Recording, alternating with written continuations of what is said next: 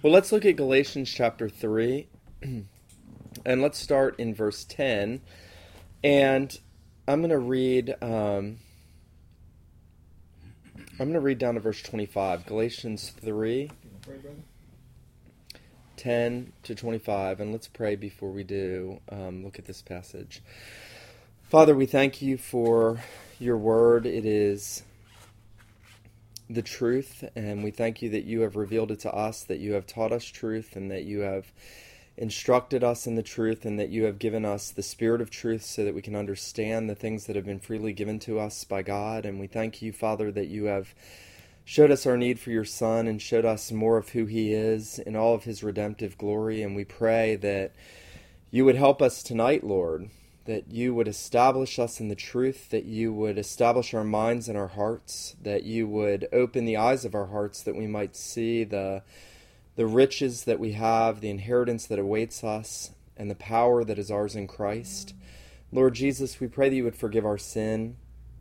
Forgive us for keeping truth in our minds and not for taking it out and living it out and spreading it as we ought. And so we pray that this would be a time that we grow both in knowledge and also that you would motivate us and empower us, and that we would be conformed more to the image of Christ. We pray these things in his name. Amen. All right, Galatians chapter 3, and let's begin in verse 10. Paul has mentioned the blessing of the Abrahamic covenant and how it's always been of faith, and that the Abrahamic covenant came before the Mosaic Covenant and the giving of the law at Sinai. This is part two of the Mosaic Covenant in Christ, and so it's fitting that we go to a passage that really defines for us the purpose of the law in redemptive history. Paul says, "There, for as many are as of the works of the law are under a curse, for it is written, cursed is everyone who does not continue in all things which are written in the book of the law to do them. But that no one is justified by the law in the sight of God is evident, for the just shall live by faith. Yet the law is not of faith, but the man who does them shall live by them. Christ has redeemed us from the curse of the law, having become a curse for us. For it is written, cursed is everyone who hangs on a tree, that the blessing of Abraham might come upon the Gentiles in Christ Jesus, that we might receive the promise of the Spirit through faith. Brethren, I speak in the manner of men, though it is only a man's covenant, yet if it is confirmed, no one annuls or adds to it. Now to Abraham and his seed were the promises made. He does not say, and to seeds as of many, but as of one, and to your seed, who is Christ." Remember, we've already said all the promises of the Bible are given to Abraham in Christ, and they're really passed down to Jesus, who is the covenant keeper, who then gives them to us by faith. And Paul says, "In this I say, that the law, which was 430 years later," that is 430 years after the Abrahamic covenant and promise, "cannot annul the covenant that was confirmed before by God in Christ, that it should make the promise of no effect. For if the inheritance is of the law, it is no longer of promise, but God gave it to Abraham by promise. What purpose then does the law serve?" And there, I think when he speaks of the law, he's speaking of the whole Mosaic economy. He's not just talking about the Ten Commandments or the dietary laws. He's talking about the totality of the Mosaic legislation. What purpose does the law serve? It was added because of transgressions, till the seed should come, to whom the promises were made, and it was appointed through angels by the hand of a mediator. Now, a mediator does not mediate for one only, but God is one. Is the law then against the promises of God? Certainly not. For if there had been a law given which could have given life, truly righteousness would have been by the law. But the Scripture has confined all under sin, that the promise by faith in Jesus Christ might be given to those who believe. But before faith came, we were kept under guard by the law, kept for the faith which would afterward be revealed. Therefore the law was our tutor or pedagogy, to bring us to Christ, that we might be justified by faith. But after faith has come, we are no longer under a tutor. Now, as I said last week when we entered in on this discussion, that when we come to talk about the law of God, there's so many categories that we have to deal with. When we talk about the Mosaic Covenant, especially in redemptive history, this is where a lot of difficulties arise. There's tons of disagreement on how are we to understand the Mosaic Covenant, how are we to understand our relationship to it, How are we to understand its relationship to the Abrahamic covenant? How are we to understand the Mosaic covenant in relationship to the new covenant, to the church? How are we to understand all those laws in the Old Testament? What are we to make of the language of not being under the law and yet the law being established by grace? What are we to do with all that? There's so much biblical data. And I have to say here, while we've already started and we've considered the Mosaic Covenant and the law in the Mosaic Covenant in redemptive history, and we've considered the threefold division of that law. Remember, it was moral law, civil law, ceremonial law, and all the laws in the Mosaic legislation could be categorized in one of those three categories.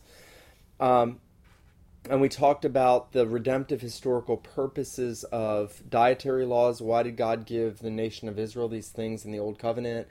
And we said that in all of that, there was this redemptive foreshadowing, that it was all preparing. If you think about the Mosaic Covenant as a preparatory thing, that it's preparing God's people and us for understanding the gospel better and showing them and us our need for Christ, you get it better. If you think of it as some pathway to acceptance with God, you don't get it. Now, so many of the Jews distorted the law, and that's why Romans and Galatians are written. It's why part of Colossians, or why Colossians in part is written. It's why Hebrews is written in part. You see how the Jews had a propensity to trust in the law. That's why that phrase works of the law is used. Anyone trying to establish themselves before God in righteousness by what they did in accord with what the law commanded, failed to understand the purpose of the law. And in that sense, they perverted the law and made it the perfect rule of self-righteousness rather than the perfect schoolmaster to drive them to Christ and guide to show them the sphere in which sanctification occurs. Now, here's where it gets tricky. We talked last week about the demand for perfect obedience, that was a pretty big deal, and we proved it from Galatians 3, where Paul says, "Cursed is everyone who does not continue in all things written in the book," panta, all. And he's taking that out of Deuteronomy. Paul's lifting that verse out of the law, and he's showing that the law demanded perfect obedience. And we talked last week about how God demanded perfect obedience with Adam, and then gave the law to Moses and Israel and Sinai and demanded perfect obedience. And yet, what else did God give with those commandments in the Mosaic Covenant? What did he give them besides just laws? What did he give them? Grace. And in what? What was the grace typified in? The sacrifices, the temple, the priesthood, the festivals, even some of the laws themselves were typifying the grace that was to come in Christ. The law was given through Moses. Grace and truth came through Jesus Christ. Jesus comes. And we talked the last time we were together at the very end, we talked about the fulfillment of the law in Christ. Remember, Jesus said, it's fitting for us to John the Baptist to fulfill all righteousness. Galatians 4 says he was born under the law, that he might redeem those who are under the law, that he's driven out into the wilderness to be tempted by the devil, clearly is the second Adam, the true Israel, obeying where Adam and Israel failed to obey. That becomes crucial. That becomes crucial in our understanding of justification, that Christ keeps the demands of the law perfectly, never sins. It's not just that he could be the spotless sacrifice. Yes, that is the big thing, that he's the lamb without blemish and without spot, that his holy, harmless, perfect soul could be made an offering for sin, but that God's law had to be kept, that it had to be obeyed, that righteousness had to be established. And Jesus did that for us as our representative. Now, that does not become as evident, and here's where I'm going to pick up on last week's now. That does not become as evident when we come to something like the Sermon on the Mount. As we talk about Christ and the fulfillment of the law, you might read something like the Sermon on the Mount, and you might read books about the Sermon on the Mount, and you could get the sense very easily that It's about what you do, not what Christ did. Christ very clearly calls his disciples to a life of obedience in the Sermon on the Mount. That's just super clear. We're not trying to get around that. We're not trying to lay that aside. That is clear. Whoever hears these words of mine and does them shall be like a wise man who built his house on the rock, but he who hears these things and doesn't do them, foolish man builds his house on the sand, the winds come, beat, blow, the house falls. Very clearly, just like the book of James, there's a call to action, but that action is not for justification. What is Jesus doing on the Mount there in Matthew 5 through 7 at the beginning of his ministry? Now, in order to answer that question, we go back to the beginning of Matthew. And in Matthew 1 through 4, we have a series of occurrences that are showing us how Christ came to fulfill everything. So in Matthew 1 and 2, you'll see that phrase, that it might be fulfilled by the prophet what was spoken, saying, and then in that one instance, out of Egypt I called my son. He's the true Israel. Hosea 11:1. Jesus is true Israel. Goes down into Egypt, out of Egypt. We've talked about this a lot. He comes out of Egypt, and then he goes through the water of baptism, into the wilderness, and then up on the mountain. And he is recapitulating Israel's history. Now, when he's on the mountain, whose ministry is he realizing as the antitype? Who is Jesus the antitype of when he's on the mountain? Moses. And what did Moses do on the mountain in the Old Testament at Sinai? He gave the law. God gave Moses the law. Moses mediated that law. What is Jesus doing as the God that gave Moses that law? He is not mediating that law in one sense. He is the God who gave it. And he is doing several things, actually. One, he is correcting misinterpretations. Because remember, the Pharisees, they wanted to make the law more manageable in their minds. They wanted to make it more in accord with their traditions. They wanted to, in a sense, shape God into their own image by taking the law and shaping it to what they wanted it to be. So as long as I don't swear by Jerusalem, I'm good. As long as I don't swear by this, I don't have to keep my oath. It's trickery. It's spiritual trickery. And Jesus is constantly saying that the Pharisees were externally righteous. They were like whitewashed sepulchres. They were like cups that were outwardly clean, but inside were full of greed and wickedness. That everything that they did publicly, they didn't do privately. And Jesus said that, they were hypocrites, and that on the day of judgment, nothing's going to be spoken in secret that's not going to be proclaimed. All the secrets of the heart, all of their greed, all of their filth, all of their idolatries. But what they were doing with God's law is they were using it and shaping it for their own sinful, wicked, self-righteous purposes. And so when Jesus comes and he says, you've heard it said, but I say to you, he is not correcting the law of Moses. That's a huge misunderstanding. He is not saying, well, Moses told you this, but I'm telling you it's different. Moses said don't commit adultery, but now in the new covenant, if you look at a woman in lust, that's adultery. No, it was always adultery to look at a woman in lust. And so Jesus is taking the Pharisees' misinterpretation and he's giving the true intent. By the way, John Murray, in his book, Principles of Conduct, has a great little appendix where he talks about the Sermon on the Mount and Jesus's correcting the misinterpretations of the Pharisees. And it's really helpful, because he goes through rabbinical literature from Second Temple Judaism and shows all of the perversions of God's law and what Jesus is probably interacting with. Really helpful. Probably the most helpful thing I've read on that. Jesus is doing something further on the Mount, though, as he has come to fulfill it, to fulfill the law and the prophets, which he says in Matthew 5:20, 17 through 20 is where he really talks, or 5:17.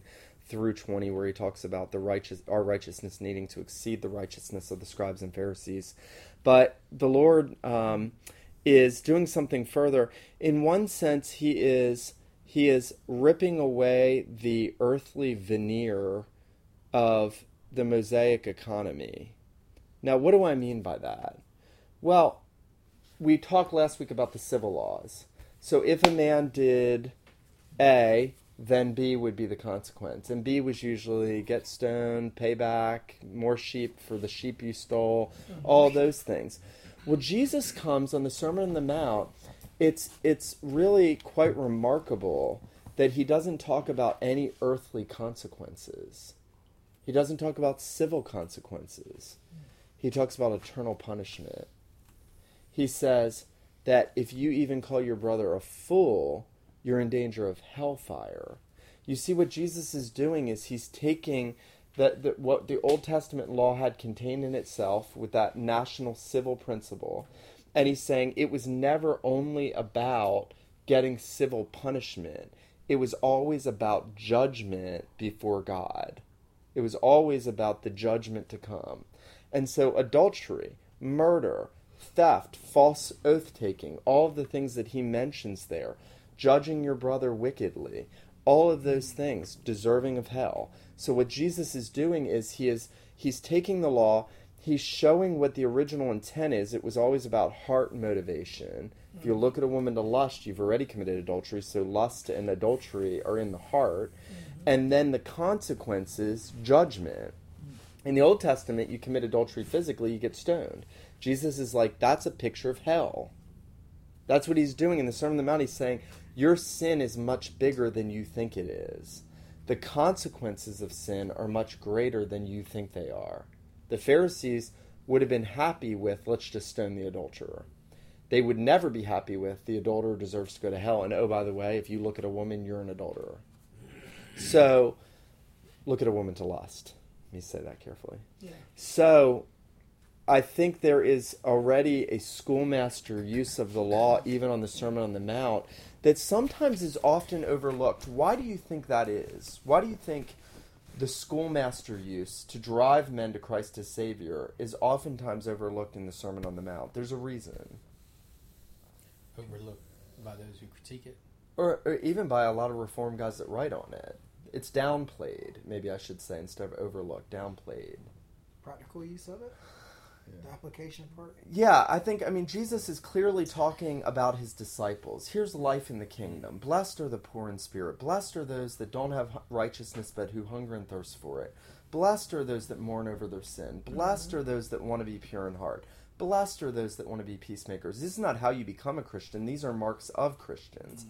And so the Sermon on the Mount is very complex because as I understand it, everything in Matthew 5-7 is either going to be used to drive you to Christ as Savior, if you're unregenerate, or to encourage you to walk faithfully as his disciple in union with him, as a redeemed person.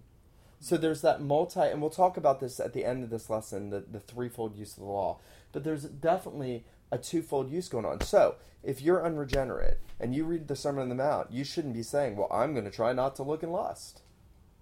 That would be the improper use of the law on you at that point. And that's what I was going to say. It can kind of seem like a form of legalism.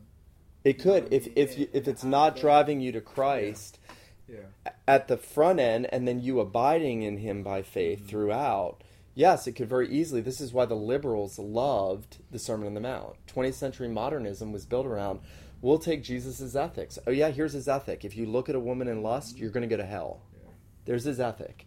So go do that. And I think the point is, okay, so taking those two things that the Sermon on the Mount has a twofold usage. One, it ought to drive men to Christ for justification.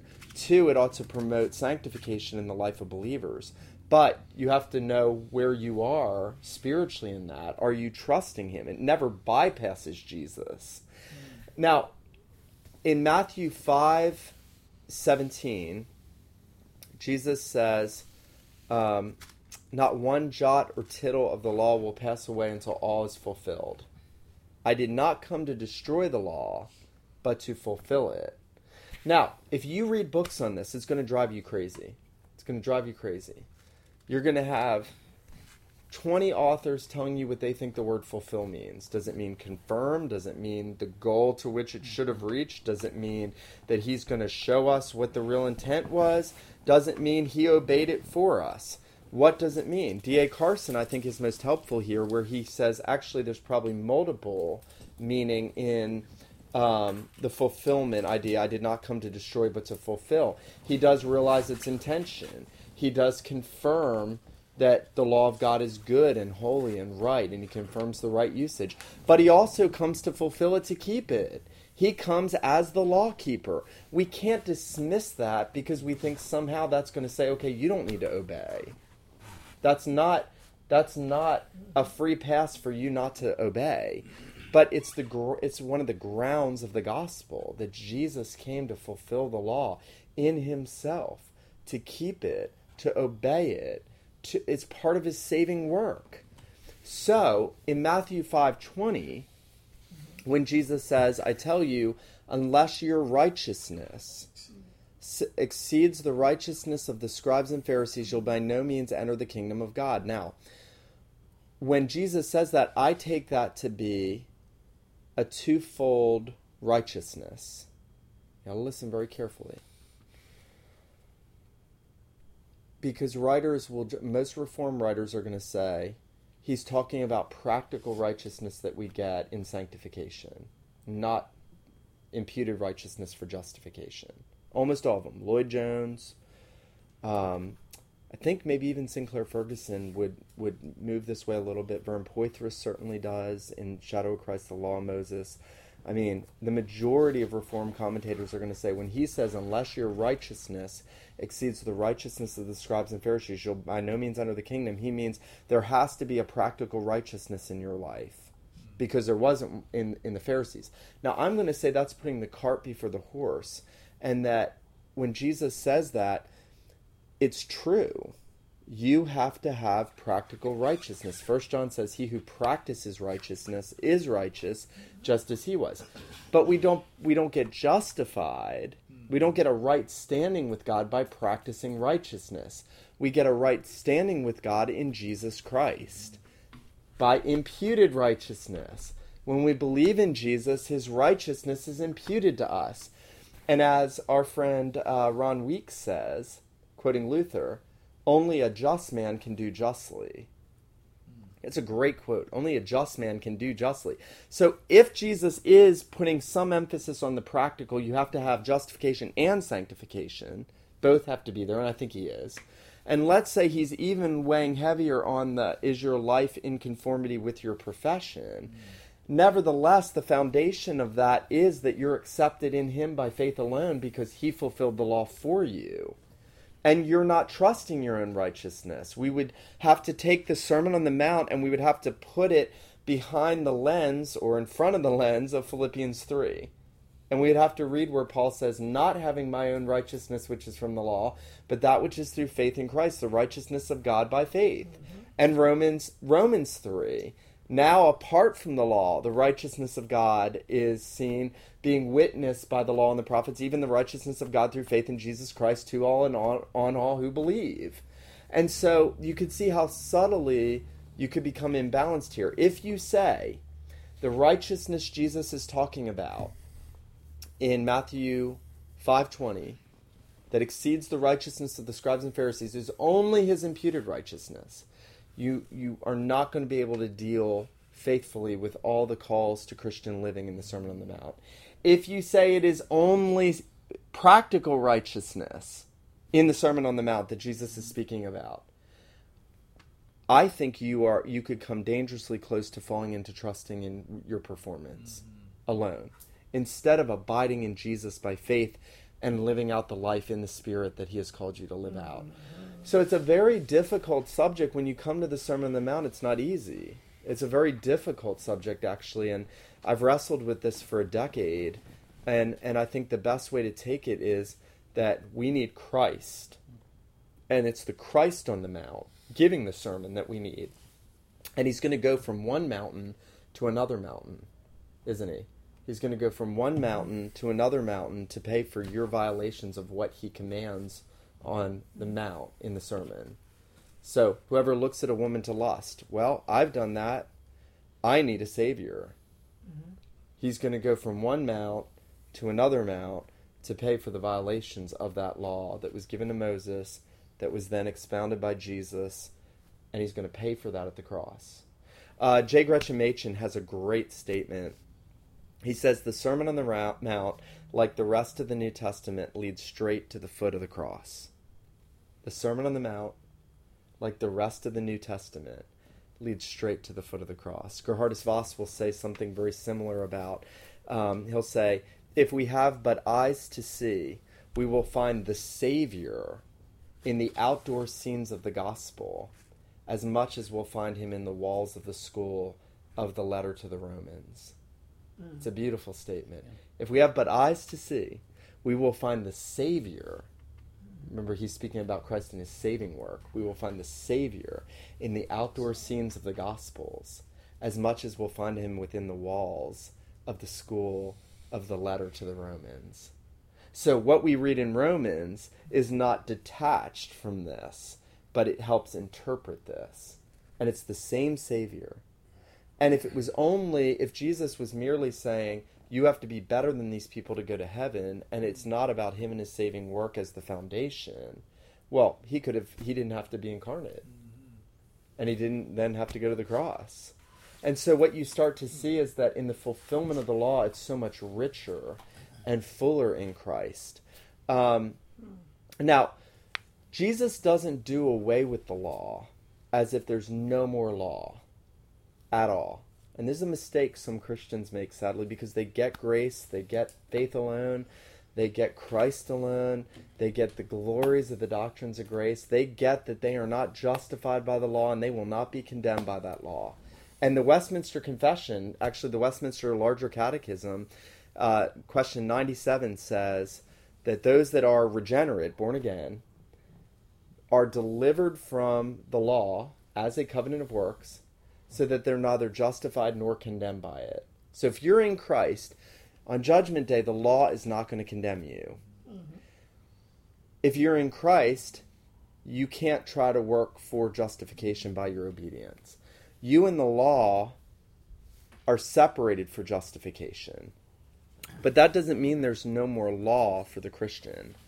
Now, let me say one more thing, and then I actually may stop tonight on the fulfillment of the law. I may actually end as we look at Hebrews just a little bit. And then maybe the next time we can talk about uses of the law. I knew I might have to do this in three parts. But when we talk about the Mosaic Covenant, so sometimes I'm saying law, sometimes I'm saying Mosaic Covenant, and it's not really fair because the two are not necessarily synonymous, even though the law was so bound up in the Mosaic Covenant. But when we talk about the Old Covenant, mm-hmm. the mistake some people make is anything before Jesus. So sometimes you'll hear people say, well, that was Old Covenant. Mm-hmm. Well, was it part of the Mosaic Covenant, the Mosaic economy? Okay, I agree. That's Old Covenant. That's when the writer of Hebrews is speaking of the Old Covenant, when he says that the Old Covenant is passing away and it's becoming obsolete. He's talking about the Mosaic Covenant and the Mosaic economy. He's talking about that covenantal administration that lasted from Moses to Jesus, basically. Like the sacrificial system? The sacrificial system, the temple, the priesthood. Gotcha. So specifically those cultic things that mm-hmm. pointed to Jesus, those things. So he is the tabernacle, John 1, mm-hmm. right? The Word became flesh and tabernacled among us, mm-hmm. and we beheld his glory. John chapter 2, Jesus said, destroy this temple, and in 3 days I'll raise it up. Colossians 1 says, in him dwells all the fullness of the Godhead bodily. Maybe that's chapter 2 of Colossians.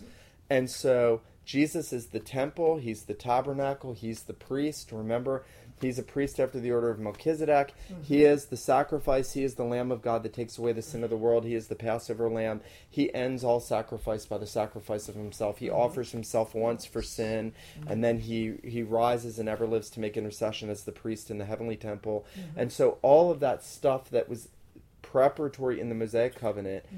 has been fulfilled in Christ, realized in him. Mm-hmm. We still go to the temple to worship, not a physical building. We go to Jesus and we go to the heavenly Jerusalem in worship. We enter into heavenly worship yeah. on the Lord's Day when we gather together in worship. We go to a heavenly priest. Mm-hmm. We don't say we don't have a priest. We do have a priest. It's Jesus. Yeah.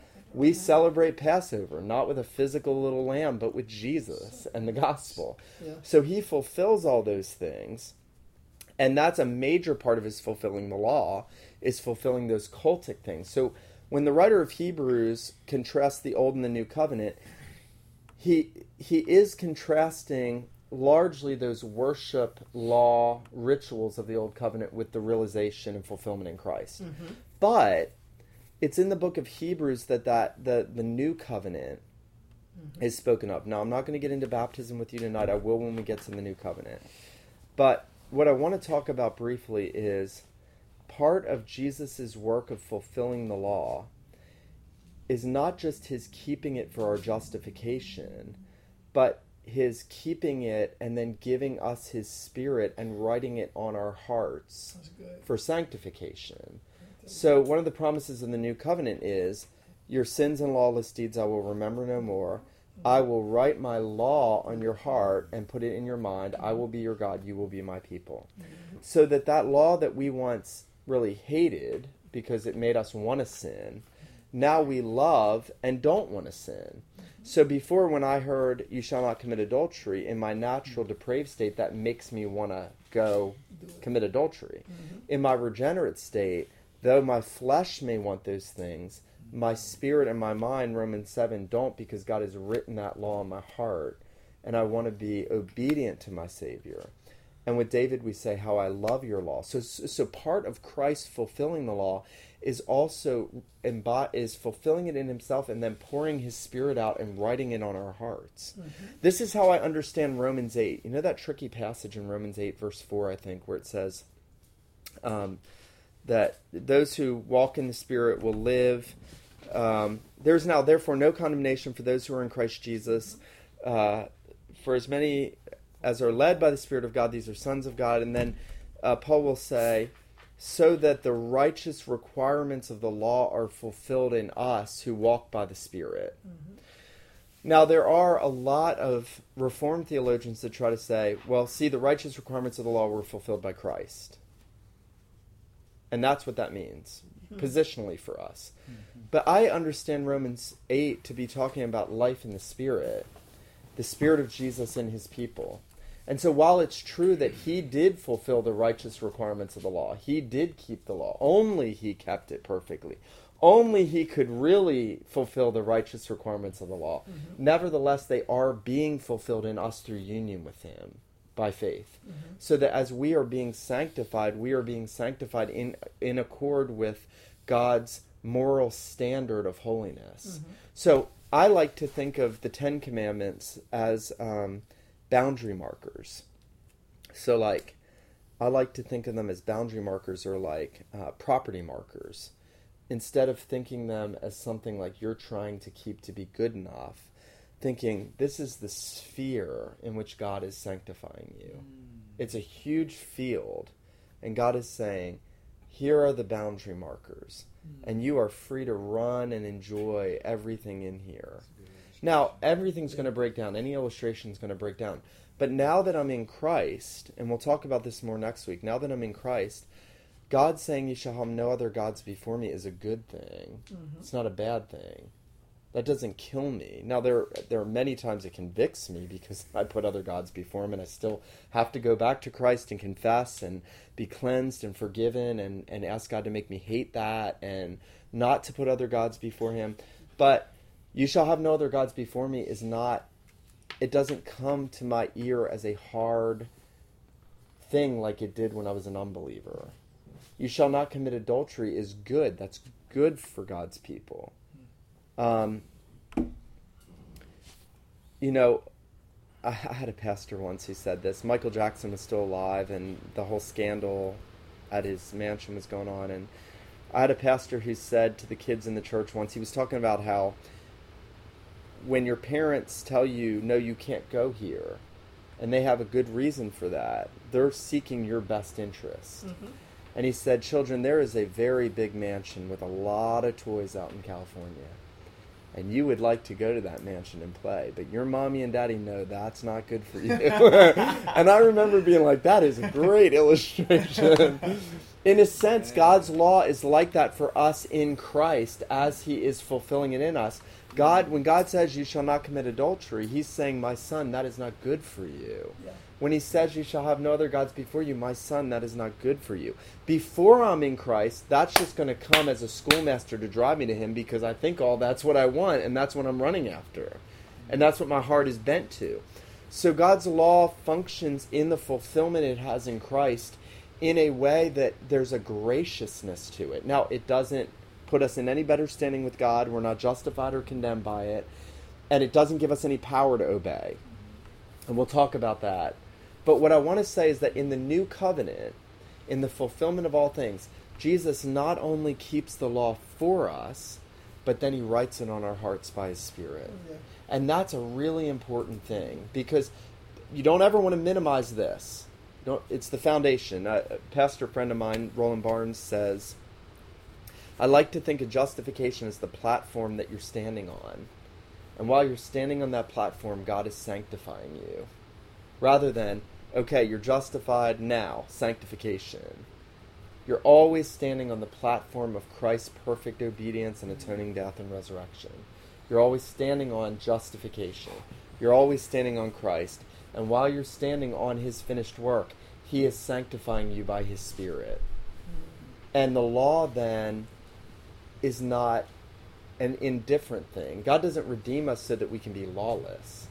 He redeems us so that we'll walk in paths of righteousness. Now we're going to fail, and we're going to go back to him. Let me say this. This is really wonderful. The Westminster Divines, in that Larger Catechism 97, they ask the question, of what use, and now I'm already getting into the uses, but of what use is the moral law to the regenerate?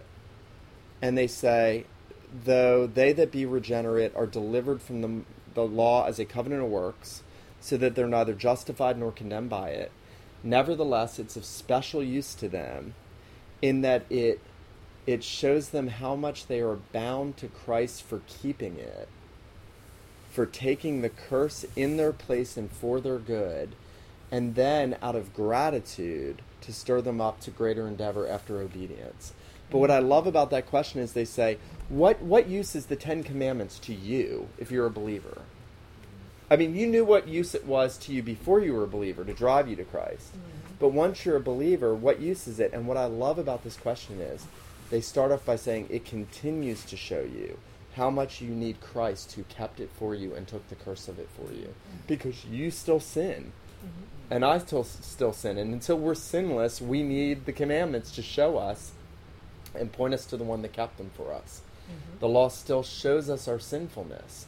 It doesn't function the same way as it did when it first drove us to Christ, but it continues to show us the depths of our sin and the greatness of the redemption we have in Jesus. Mm-hmm. And we can never lose sight of that. Not in a zeal for obedience. You can never lose sight of the fact that Christ keeping it and taking the curse of it for you is still beneficial to you as a believer. When I sin, I'm just going to close with this. When I sin and I feel guilty, the only resting place I have is that if we sin, we have an advocate with the Father, Jesus Christ, the righteous. What is John saying? John is saying, Jesus was the righteous one. He obeyed it. He is our advocate. He is our justification. He is our lawyer in heaven who represents us, so that if we sin, mm-hmm. not only do I have a sacrifice, I have an advocate who perfect life atoning death for me as a Christian. You see, so mm-hmm. I think what we want to say as we close this one is that we don't want to lay the law aside. Now, we talked last week how the civil and ceremonial laws have been done away with, in a sense. They're not binding on the New Covenant Church. We don't want to lay the moral law aside, but we never want to look at it in relationship to us apart from Christ. We never want to examine ourselves against the law without looking at what Christ has done in regard to that law. Does that make sense? That if I look at the Ten Commandments and I look at my life and I don't look at Christ, I'm just going to be condemned, even as a believer. Or I'm going to be tempted to become self-righteous if I lower the standard. And so we always want to put Christ and his finished work, his fulfilled work in redemptive history, in between me and how I view the law. We need him as mediator between us and that law. I think the most beautiful picture of this is Colossians 2, where it says, the handwriting of requirements that was against us was taken out of the way and nailed to the cross. And so that when Jesus was nailed to the cross, our offenses of that law, even the ones we haven't committed yet, were nailed with him. And so you're free from the curse of the law. There's never, ever, ever, ever, ever, ever, ever going to be a curse of the law on you if you're in Christ, ever. And next week we'll talk more about the uses of the law, and especially what we call the third use, and just trying to help us understand that better. Is this helpful? There's so much we could go over. Is this helpful? Yeah. One of the things that helps me when I think about justification and sanctification is, obviously in the, I guess in Greek, they use the word saved and, the different types of I was saved, And so sometimes as we want to reduce everything to the, distinct, theology, which is good, we sometimes miss the forest for the trees. We miss, because we are studying it and getting so detailed, but we miss that it's all salvation. Right. I mean, it's all salvation. It's all in Christ. Right. And so there's no. Yeah, it's a great. God didn't save you to justify you. And that's it. Right. I mean, He saved us for good works. It's all not just for good works, but it's saved for good works. It's all. That's right. Thing, so. That's an outstanding point. And what we would say there, what Steve's point is huge, that what a lot of people do is they over-systematize. So when he said, miss the forest from the trees, we could walk out to the redwoods in California and there could be like this massive just forest of redwoods, and then there's this really big one right in the middle. That's justification. We're like, look at that redwood. and we just spend like 3 hours just looking at that one, and then we're like, well, I'm out of time, I gotta go home now. And you miss like the spectacular panorama of redwood forest, and that's the benefits of salvation are like that. God has given us more than just justification in Christ. He's given us adoption and sanctification and glorification, and we're to see how Christ has redeemed us for all of those things. And we got to be careful not to reduce everything to justification. And there's a danger. Why is there such a danger for that? Because justification is enormous. Right. I mean, you are accepted by God by faith alone on the basis of what Jesus did. I think, it is helpful. But being mindful that how Romans 5 comes before Romans 8. Oh, yeah, obviously. There's a logical... Yeah, because that justification plays a major role in my understanding. Sanctification, because it frees me up, and glorification. And even when you get the Hebrews chapter 10, I love verse 14, because it deals with, it says, for by a single offering, he has perfected for all times those who are being sanctified. Yeah, definitive sanctification. Yeah. So just really, really resting. And we've been in our Hebrews 10, man. He is our sanctification. And right. Looking at that, man. Just really resting in the fact that he was tempted at all angles yet without sin, knowing how to perfectly intercede on my behalf, giving me what I need to make it through whatever temptation that I may be facing at that time, man. And truly understanding, I cannot merit anything. Either that's I'm working on resting in Christ. So, just resting in the finished work. That's right. Because he said it from the cross. It is finished to tell us that. Yeah, and I think this is why Christ-centeredness, when we talk about, why do we have to talk about Jesus so much, is because he like Paul says in 1 Corinthians 1:30, of God the Father, we are in Christ Jesus, who became for us wisdom and righteousness and sanctification and redemption, so that he becomes the justified one. He becomes the sanctified one. in a sense, even he becomes the adopted one, though he's the eternal son. Yeah. He becomes all those things covenantally through his work for us, so that when we abide in him by faith, all those things are ours by union with him. Mm-hmm. Where Steve's point is actually very, very good, and I think a lot of people make the mistake of reading the Sermon on the Mount as only sanctification or only justification, precisely because they're not focused on Jesus for justification and for sanctification.